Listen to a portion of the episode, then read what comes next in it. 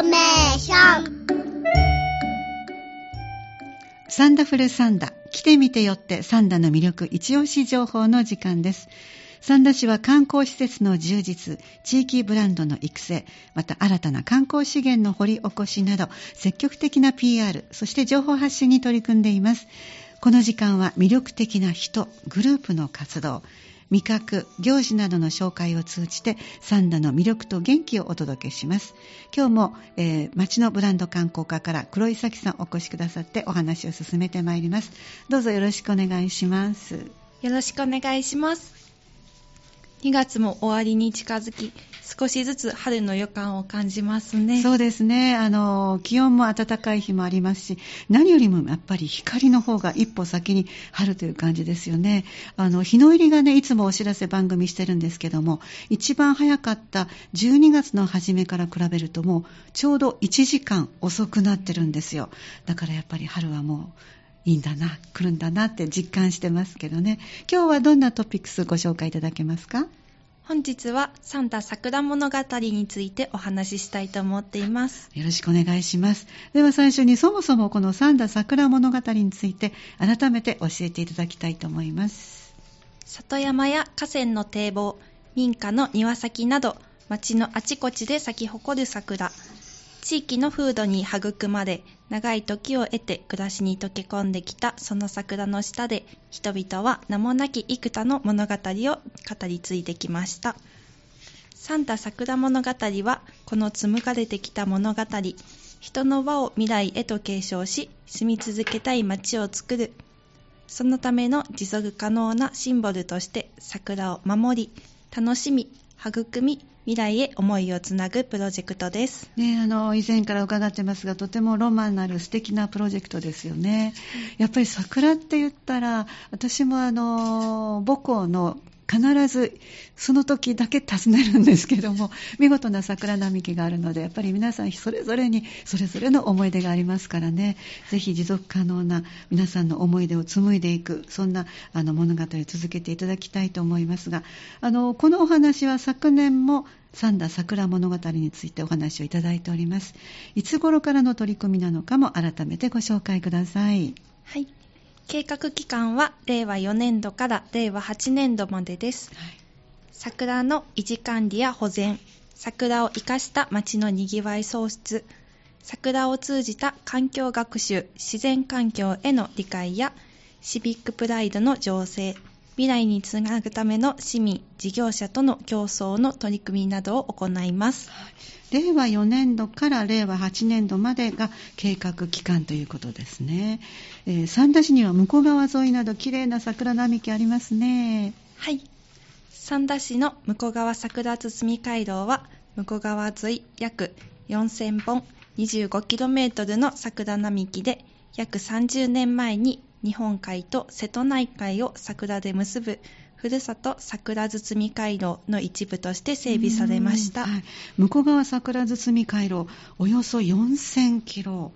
よんせんぼん失礼しました。そしてにじゅうごキロもあるんですね、はい、ソメイヨシノの健康寿命は約ろくじゅうねんです。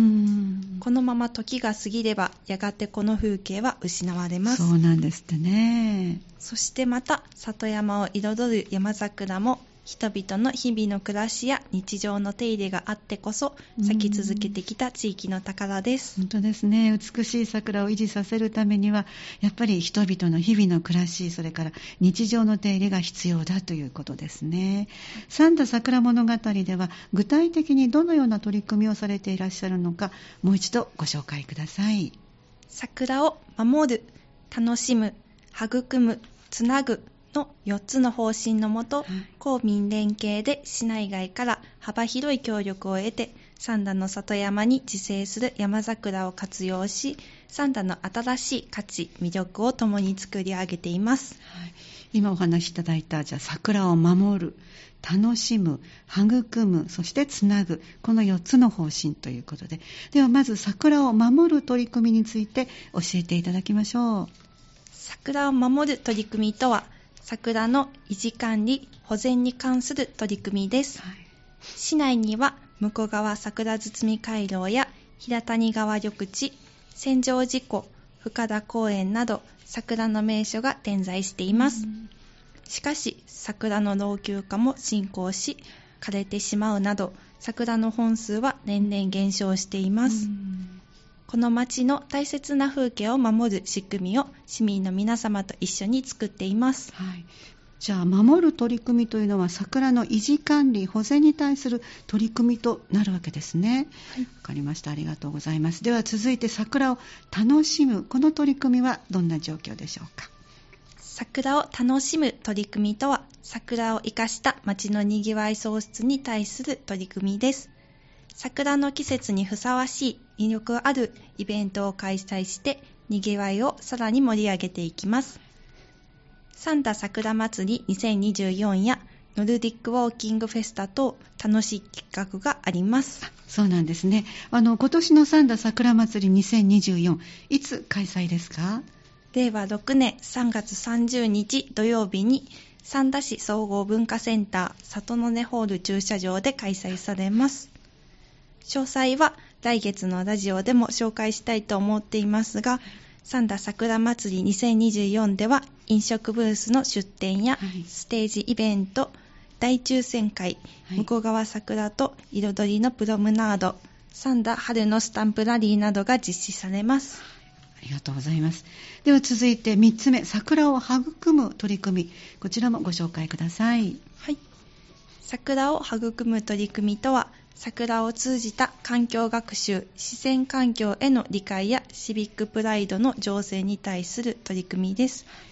山桜の苗づくり事業では兵庫県立人と自然の博物館協力のもと三田に自生する山桜の種子から苗を育てる事業を行っています。現在可愛い芽が出てきて順調に育っています、うんはい、育苗した山桜は市内の事業所、学校、公共施設等に植樹するとともに向こう側沿いの弱った桜の植え替えを行っていく予定です、うん。また公民未来塾ではれいわごねんじゅうがつにじゅうににちに向こう側探検と題して、うん、樹木遺産から桜を含む樹木の特徴などを説明してもらいながら秋の向こう側を探検しました。そうですか。山桜の苗作り事業も樹木遺産から教えてもらえる事業もなかなか魅力的ですよね。では最後に桜をつなぐ取り組みについてもご紹介ください。はい、桜をつなぐ取り組みとは桜を未来につなぐための市民・事業者との競争の取り組みです。